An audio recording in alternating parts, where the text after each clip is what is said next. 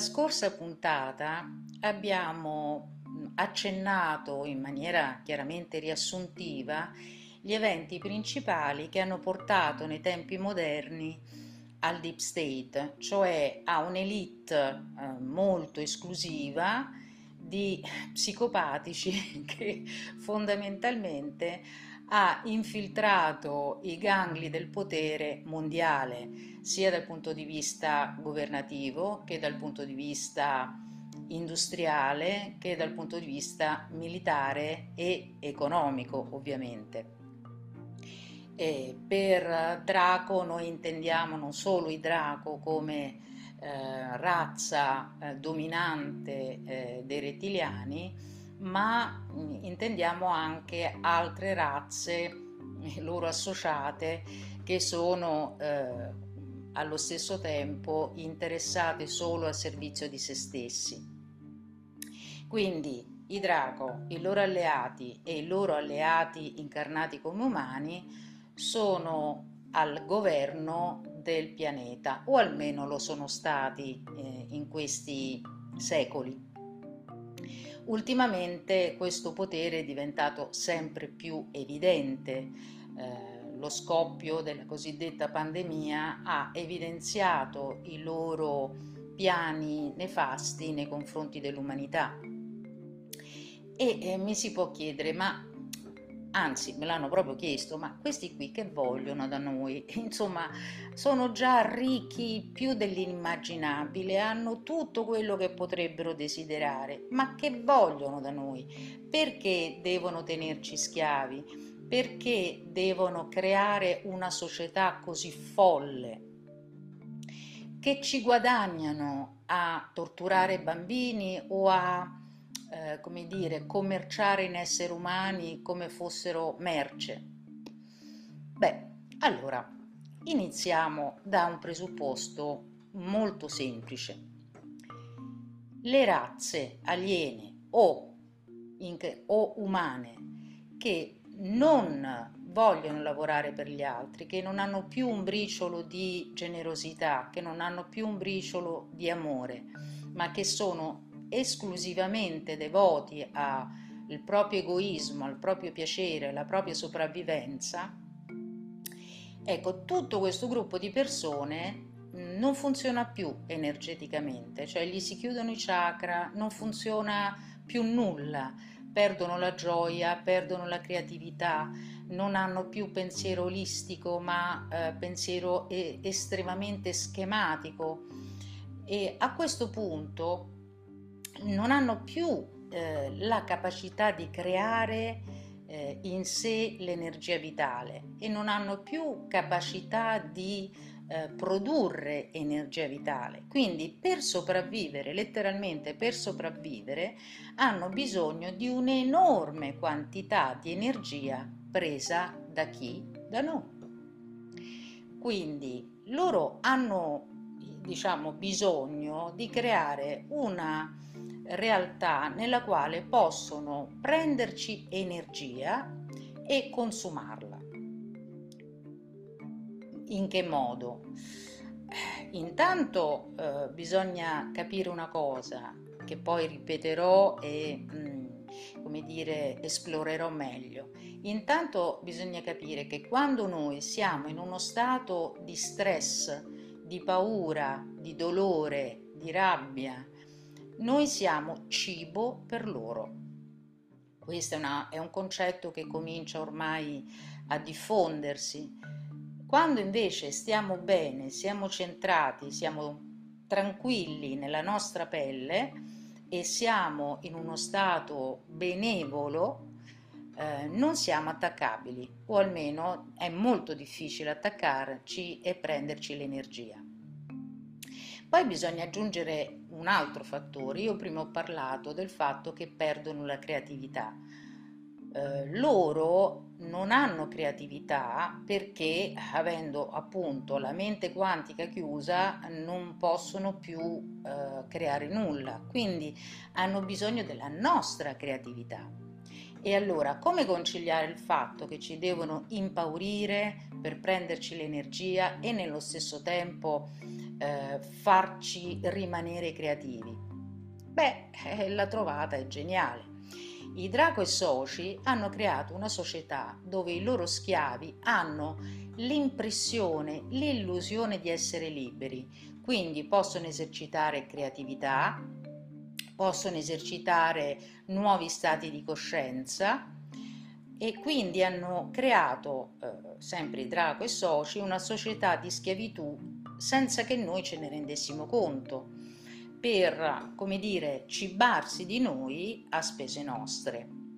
È un po' come il concetto delle galline allevate a terra. Vi è capitato andare al mercato e trovare eh, le, le, le, uova eh, dei polli in batteria che sono tristi, hanno il guscio molto sottile, eh, non hanno grandi nutrimenti, sono pieni di antibiotici. Ci sono le galline, quelle vere, quelle che danno uova vere, e poi ci sono le galline allevate a terra. Le galline allevate a terra, sì, stanno sul prato, hanno l'illusione di essere libere, fanno come gli pare, poi a un dato momento, eh, quando il tempo è arrivato, gli tirano il collo e comunque durante l'anno gli tolgono tutte le uova. Ecco, noi siamo un po' così. Quindi hanno bisogno delle nostre paure, hanno bisogno delle nostre sensazioni, emozioni e la nostra affettività volta al negativo, ma con un'illusione di semi-libertà.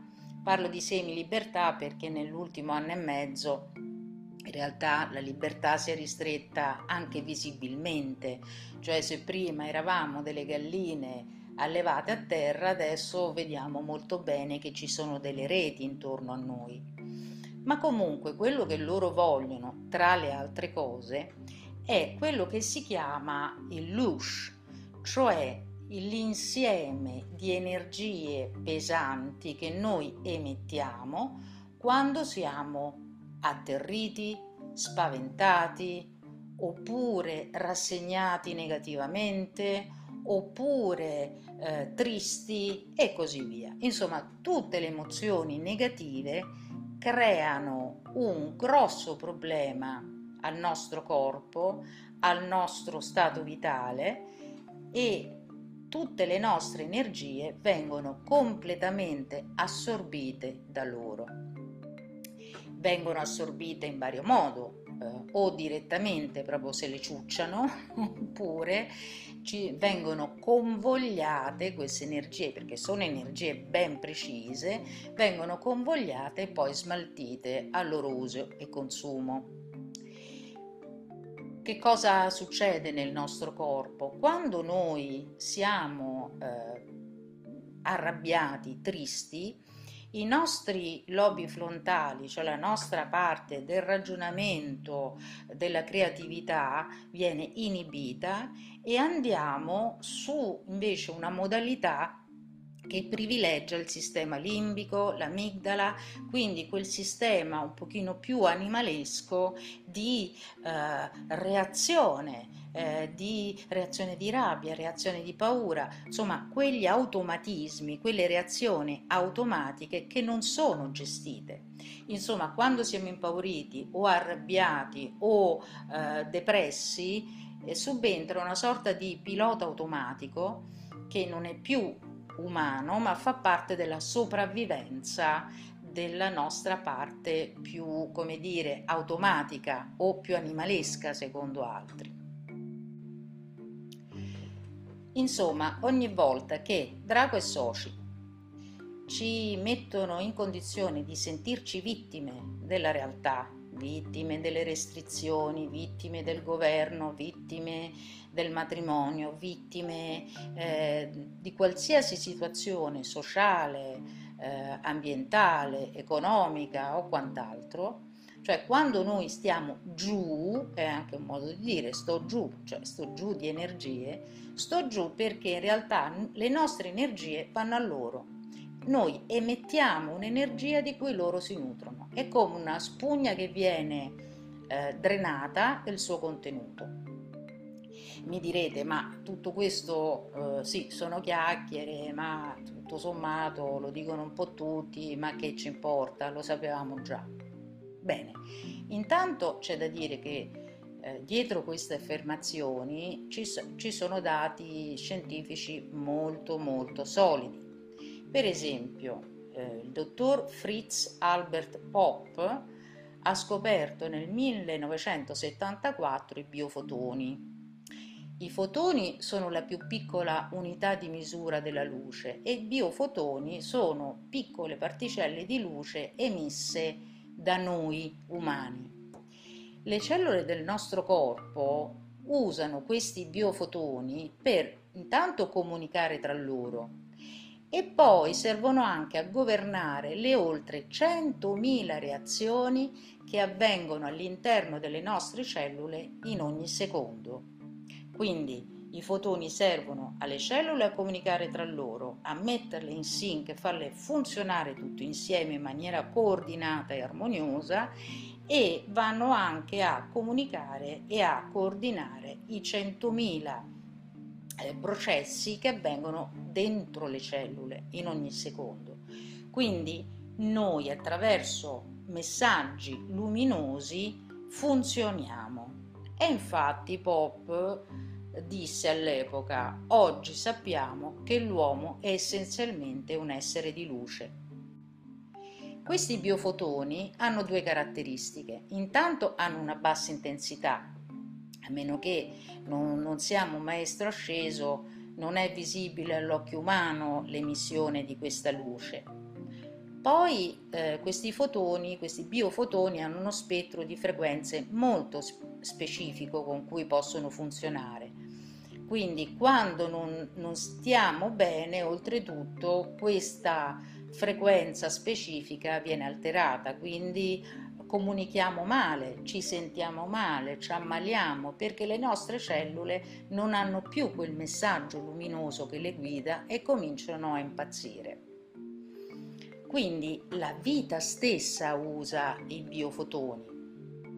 Allora, una prova per esempio è quando io sto bene moralmente, sto bene emotivamente, sto bene in, in armonia con i miei pensieri, con i miei valori, con le mie emozioni, in quel momento sto bene e tutto il mio corpo, se potesse essere misurato, troverebbero che tutti i valori sono ottimali.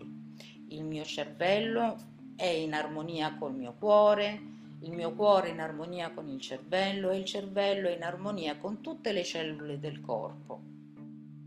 Quindi mm, noi siamo dei, come dire, produttori di luce, è una luce armoniosa che fa funzionare le nostre emozioni, la nostra mente e il nostro corpo. Quando stiamo male invece non funziona più niente.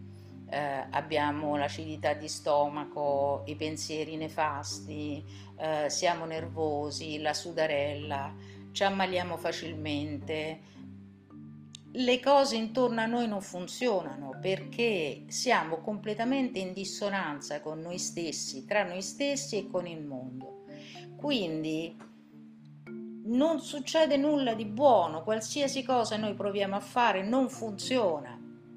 Invece, quando siamo coerenti con noi, come si dice in, in fisica, cioè il mio cuore ha una frequenza coerente al cervello, il cervello coerente col cuore, tutte e due sono coerenti con il mio sistema di valori, il mio sistema di pensiero, ecco che se io desidero qualcosa che è coerente con me, che sono già coerente, arriva senza che ce ne rendiamo conto. Sarà capitato a, a molti di voi che quando ci sentiamo amati e desiderati, perché magari iniziamo una re- relazione eh, e siamo tutti contenti e euforici, in quel momento spuntano spasimanti da ogni dove.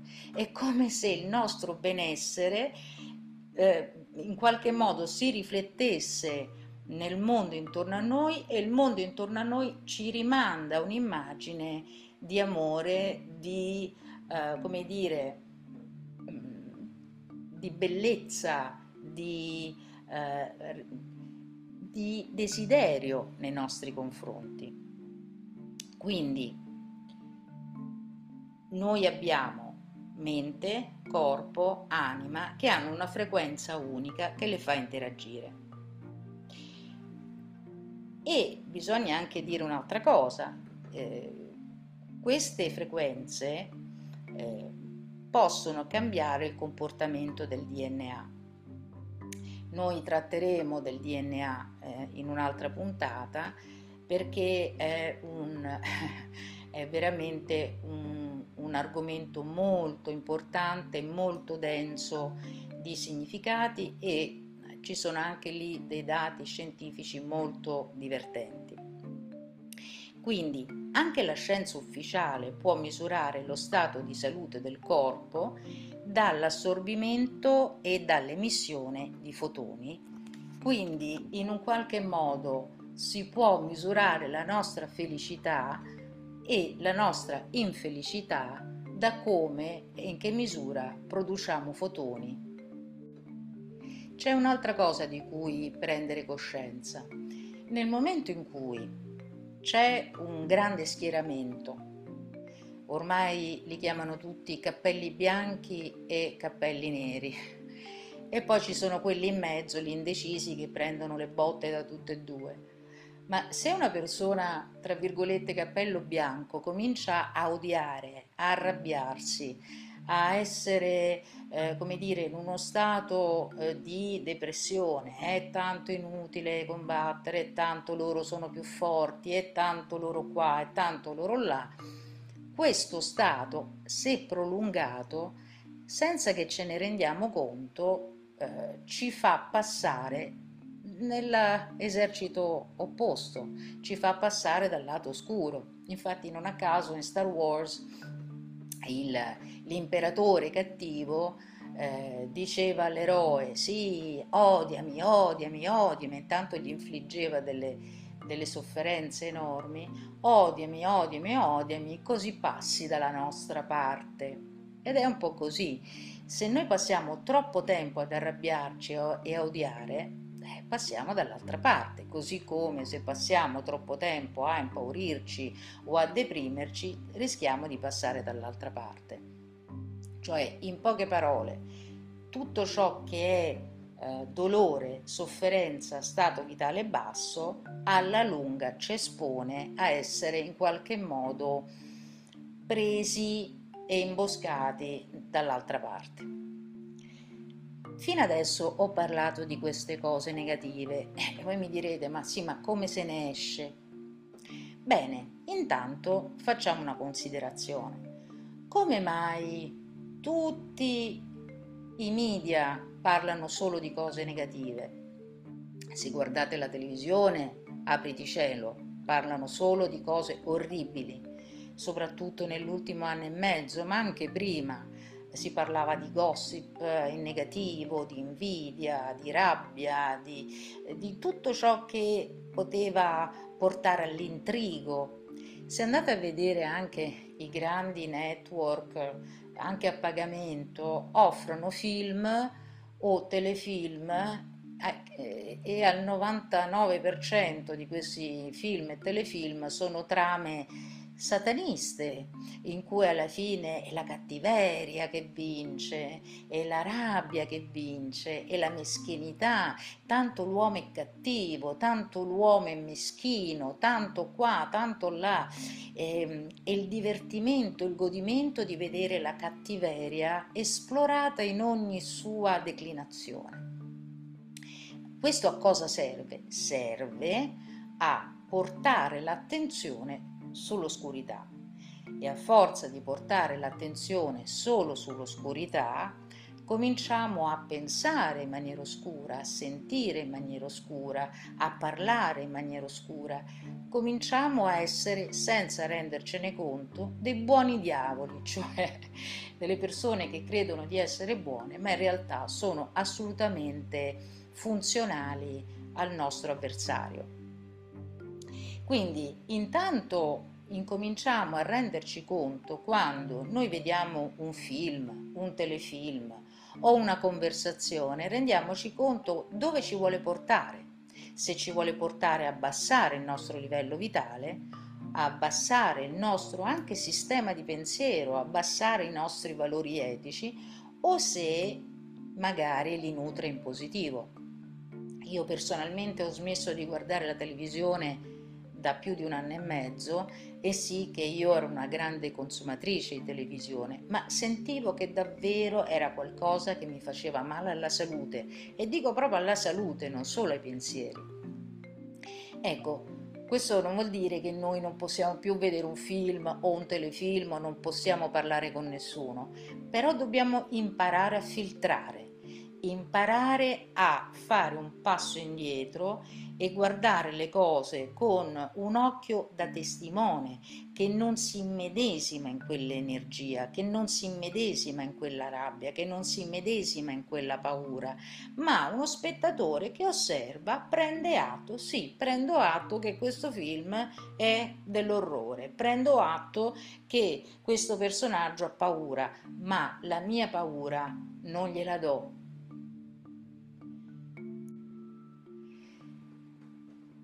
Quando noi vogliamo uscire da questo imbroglio, perché si tratta di un colossale imbroglio, dobbiamo tenere ben presente due cose. La prima cosa è che noi esseri umani siamo immensamente più potenti di chi ci vuole tenere schiavo. È un po' come la favola del mago di Oz.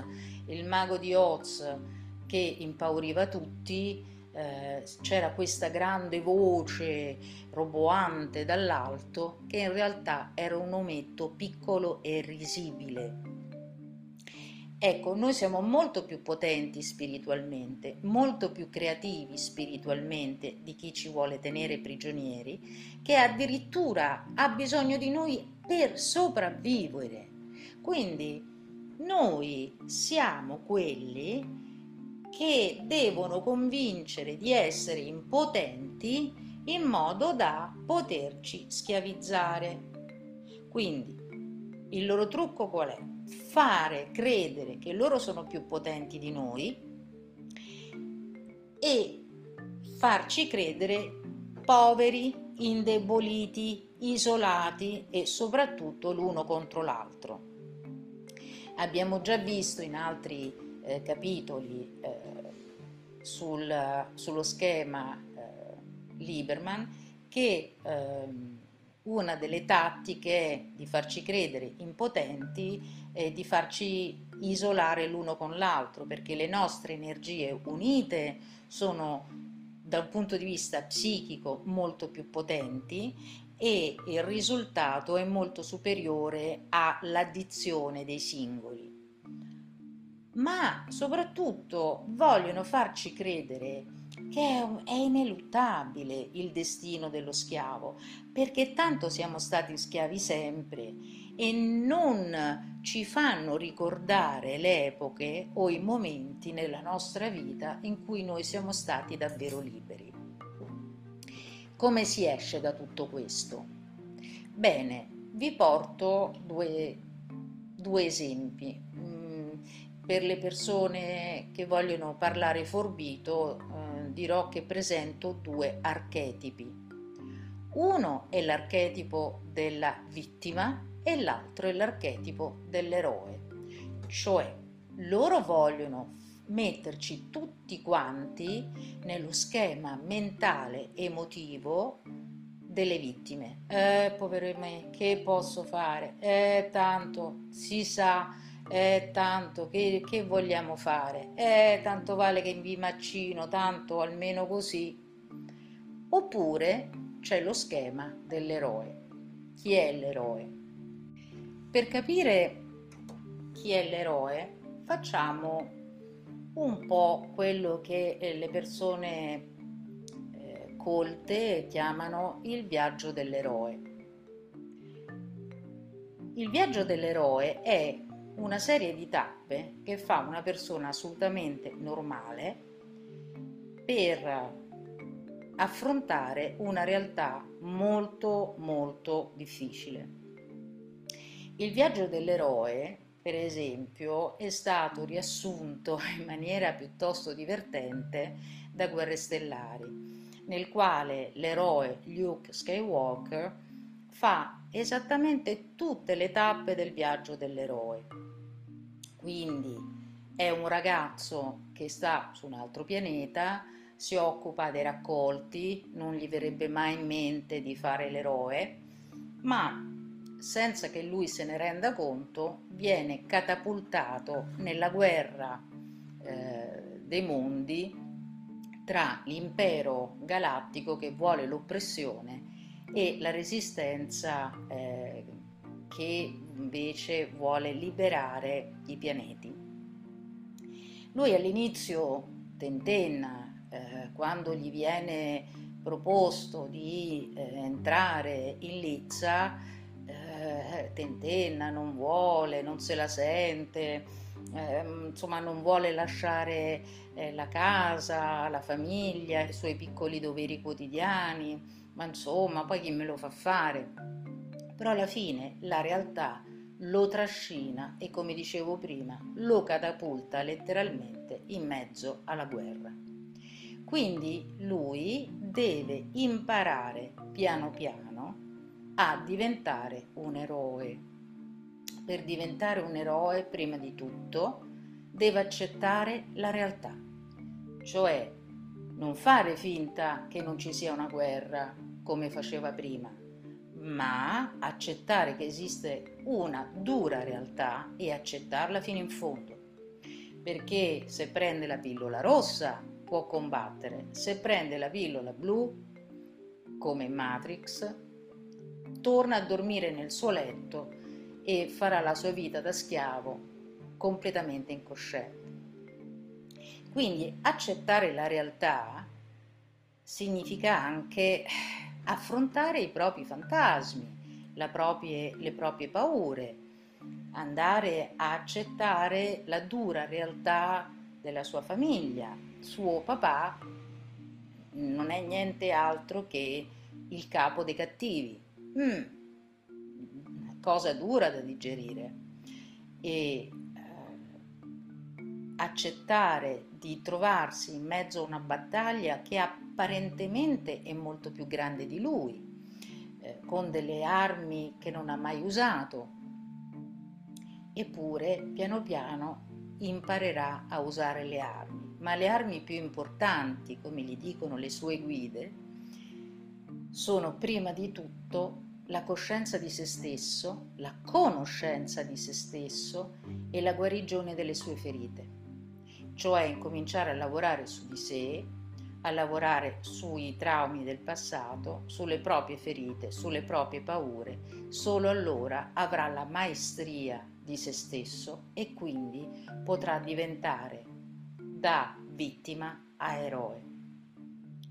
Quindi per diventare eroe, che cosa dobbiamo fare? Accettare la realtà, accettare che le paure che noi sentiamo, che sentiamo tutti, vanno semplicemente sostituite.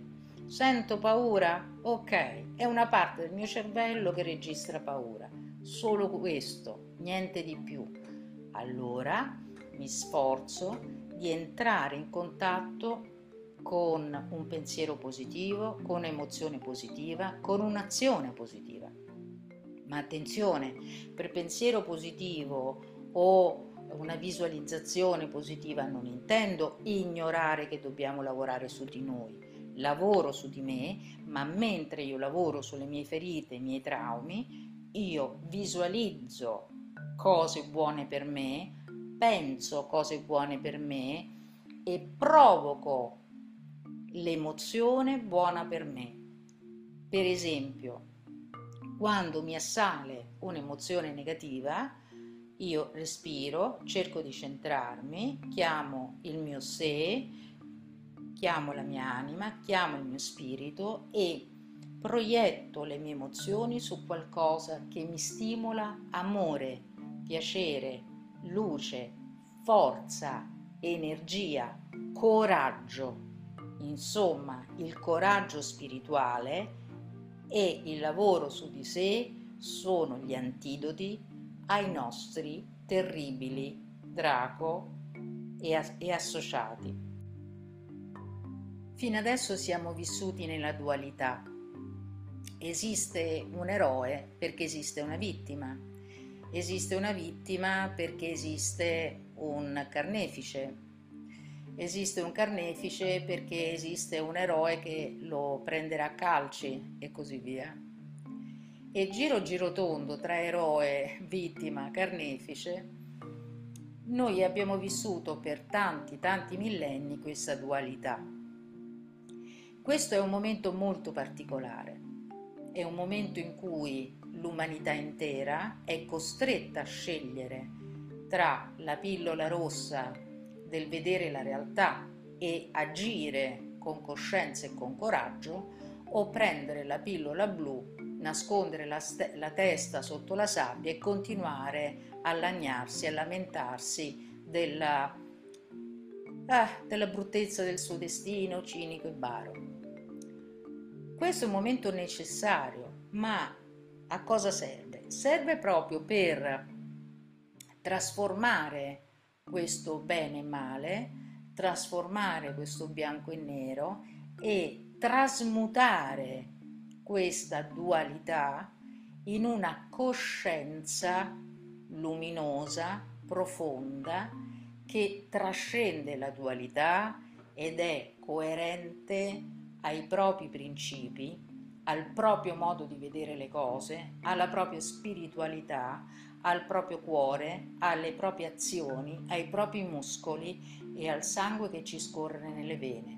In poche parole, stiamo imparando a diventare umani. Chi ha visto la bellissima intervista di Lisa Harrison a Bill Wood eh, che tra l'altro è sottotitolata in italiano, quindi è assolutamente fruibile a tutti, eh, si renderà conto che l'umanità ha già vinto. Noi abbiamo potenzialmente già superato il guado. Quello che stiamo facendo adesso è superare gli esami, come se ci avessero detto guarda ti sei laureato, però adesso hai gli ultimi esami, ma stai tranquillo che tu ti laurei. Ora, questi esami come li stiamo dando?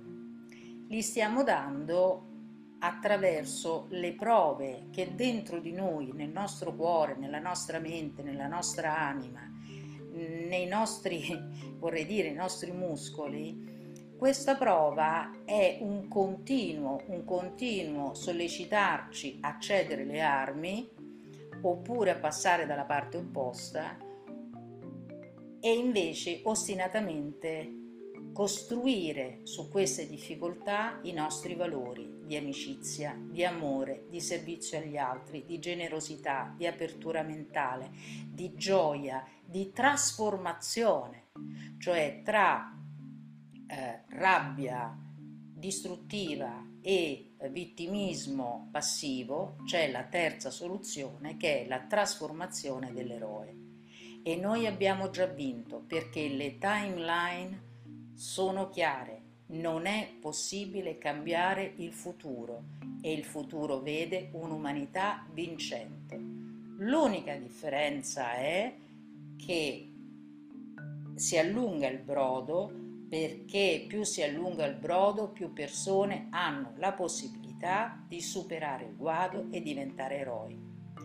Ormai ci siamo, i tempi sono sempre più veloci e quando ci guardiamo allo specchio salutiamo l'eroe che è in noi e sorridiamo all'umanità che è nel nostro cuore.